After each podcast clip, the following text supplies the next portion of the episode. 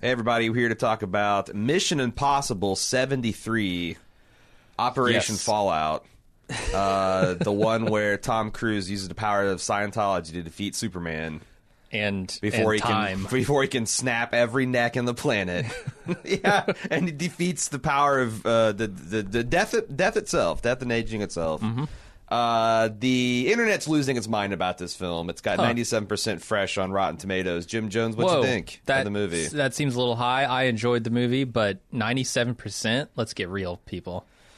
This, mo- Yeah, this movie wasn't that good. yeah, It was. It was a really good action movie. yeah. but I'll be honest here, I had a lot of trouble following what was happening. And now it may be a symptom of me having not seen uh, Mission Impossible in like four Mission Impossible movies. So in 18 years, I looked it up. I- I only- 2000 was the last Wh- time. you saw Number three? two.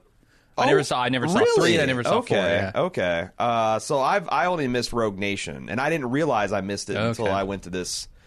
Until I missed this movie, I was like, oh, Is right, that when all I the, didn't. the stuff with the main with one yeah, of the villains with the in Scottish this separ- happened? the Scottish terrorist, and I think they introduced the female super spy in that one, or maybe the one before. Um, I'll Oh, see. Well, I'm, I'm but I don't. I, I was lost at the beginning, very Right. very lost, and they Right. kind of clue you in if you haven't seen previous, but not really. I didn't feel like I.